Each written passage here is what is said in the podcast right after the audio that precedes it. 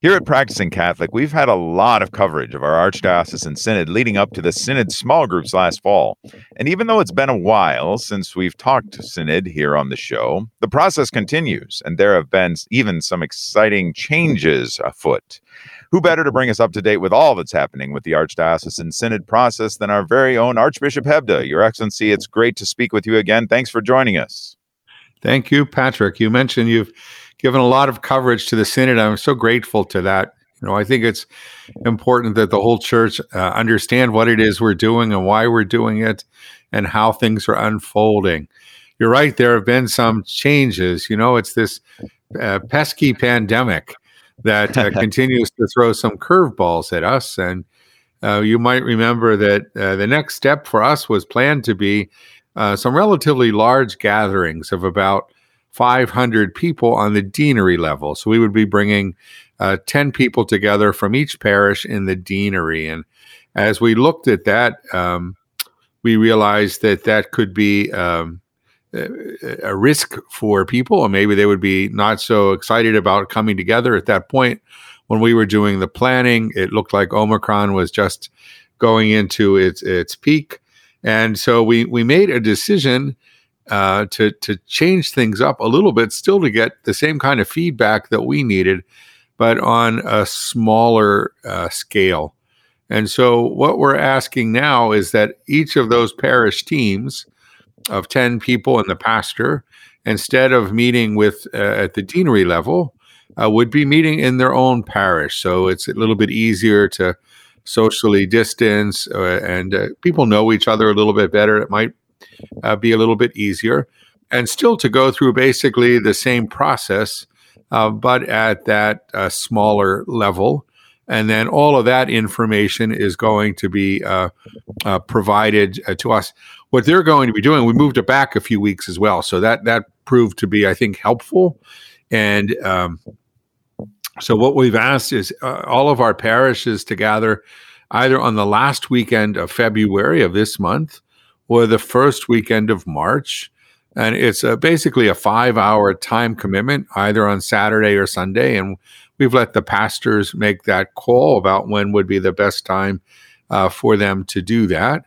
And we're asking um, uh, each of those groupings uh, to consider uh, propositions that we've drafted based on what we heard uh, not only from the Synod small groups, but even from what we had heard in our uh, prayer and listening events some years ago. So basically, the process is one is, is of sharpening and funneling. So, you know, obviously, when we began with the, the prayer and listening sessions with over 8,000 participants, all of those comments, uh, we had to do some discernment about what should be our focus areas.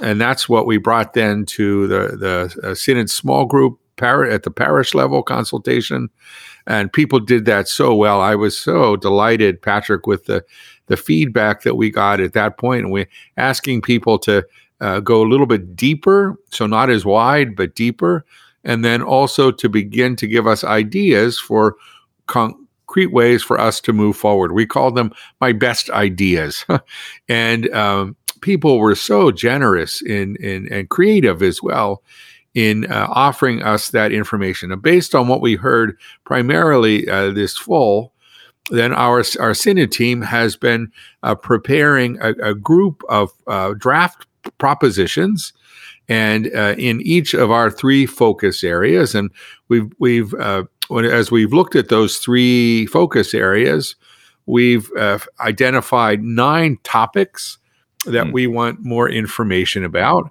And our Synod group has prepared propositions in each of those. And what we're asking is for each of our parishes uh, to consider um, one topic in each of the three focus areas and to go deeper in, into those. Huh?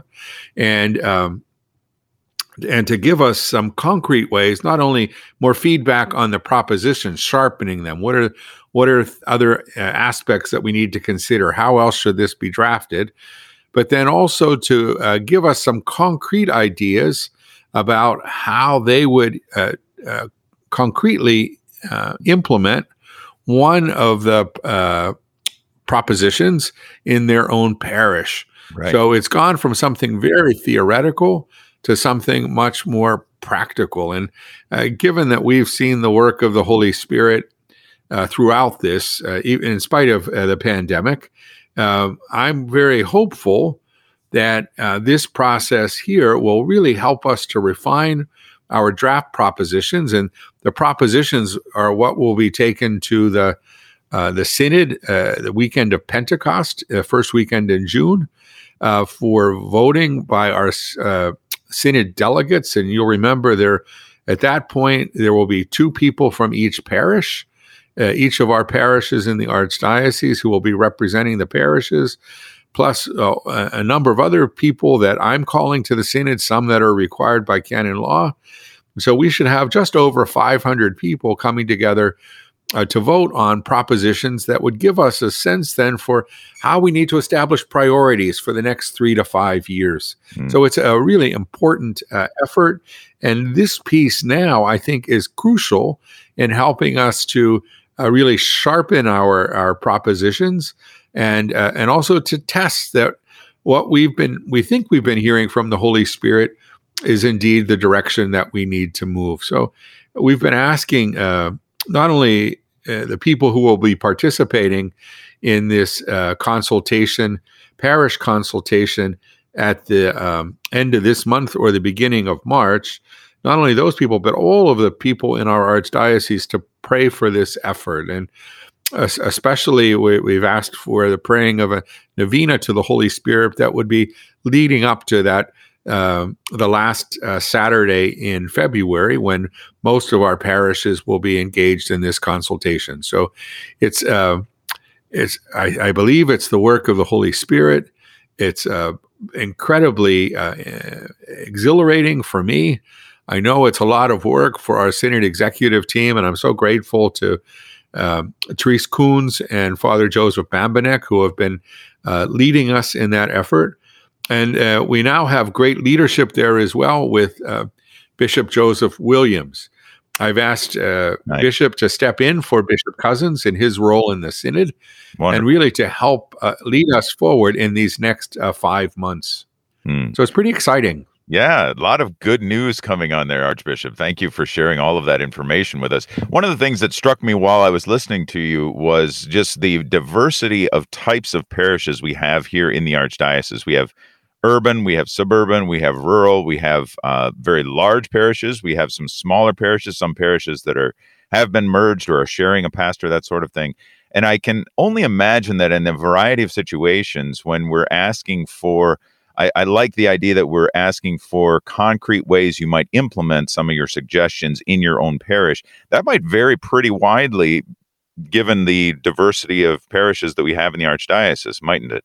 Yes. Oh no, for sure. Huh? And but we're we're also looking for those things that where there will be some commonality too. Right. So that's even part of it, you know. So as we go into the synod, we might have 40 or 45 propositions and we can't do all of those things, right? We're going to have to uh, uh, prioritize and that's part of the work of the synod, but we're going to be looking for those things that will have application to um, a, a broad number of parishes, and um, and that will be able to be implemented according to the nature of the of the parish. Because you're correct, we have very diverse parishes, not only in the um, you know the urban or rural or suburban, uh, but also in terms of the populations. You know, we have a, a right. good number of parishes where we have very um, strong uh, immigrant groups and uh, who have who have distinct needs sometimes. And so to be able to address uh, uh, those important issues and to surface what they are that will have some application for us is, is going to be a challenge. You know, one of the things is Pope Francis keeps calling us to be a synodal church. And so, in some ways, it's easy for us uh, to look just at this one event. But we have to always remember that if, if that's true, that the church by her nature has to be synodal and consultative, that this is going to be an ongoing process as well, right? So mm-hmm. as uh, we move forward, uh, we're setting these priorities for the next three to five years, but there's going to be a need for uh, all kinds of activity after that as well, huh? So um, the, the whole process is something that will will continue. It won't be as intense as what we're experiencing now, uh, but we know that uh, there's, as we look at the uh, the great need of our parishes, that it has to be an ongoing discernment of where the Holy Spirit will be leading us. Of course, right. And this and, is just for one one period. Right, right, exactly. And even though the numbers are, are paring down now, according to number of people who are involved, coming from the small groups yes. to the this stage in the process, the consultation process, and then on into the 500 or so who will be involved with the actual synod.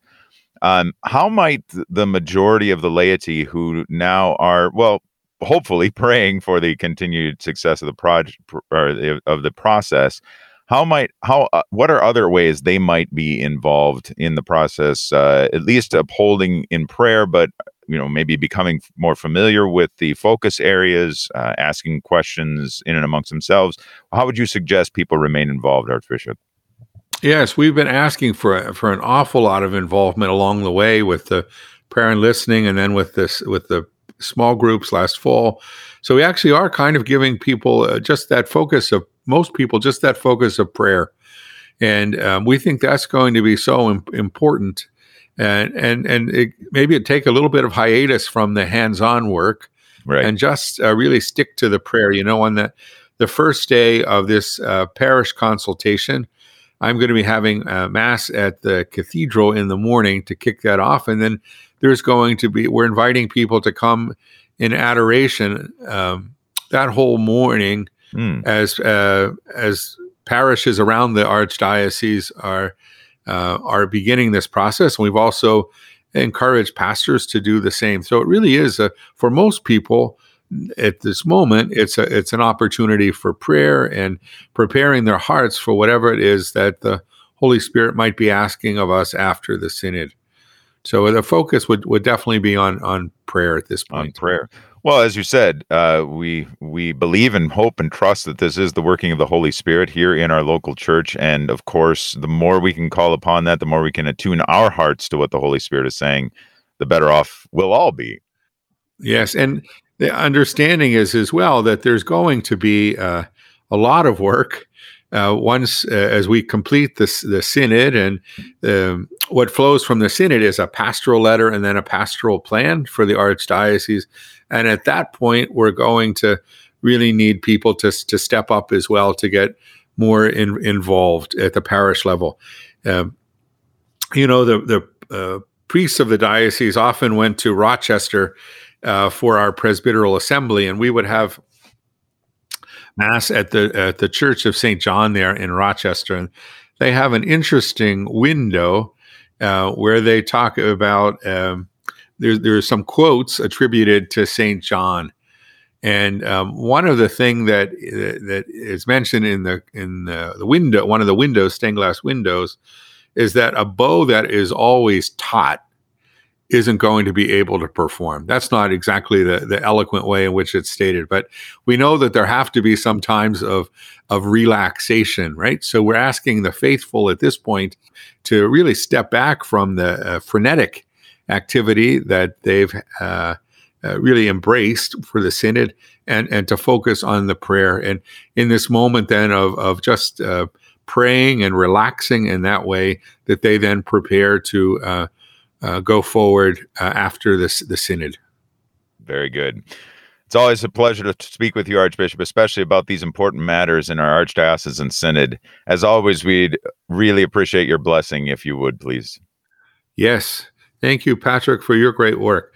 May the blessing of Almighty God, the Father, and the Son, and the Holy Spirit descend upon you and remain with you always. Amen. Amen. Always good to hear from the Archbishop. And just a couple reminders if you're listening on Friday, today is the day to begin praying the novena to the Holy Spirit, which concludes February the 26th.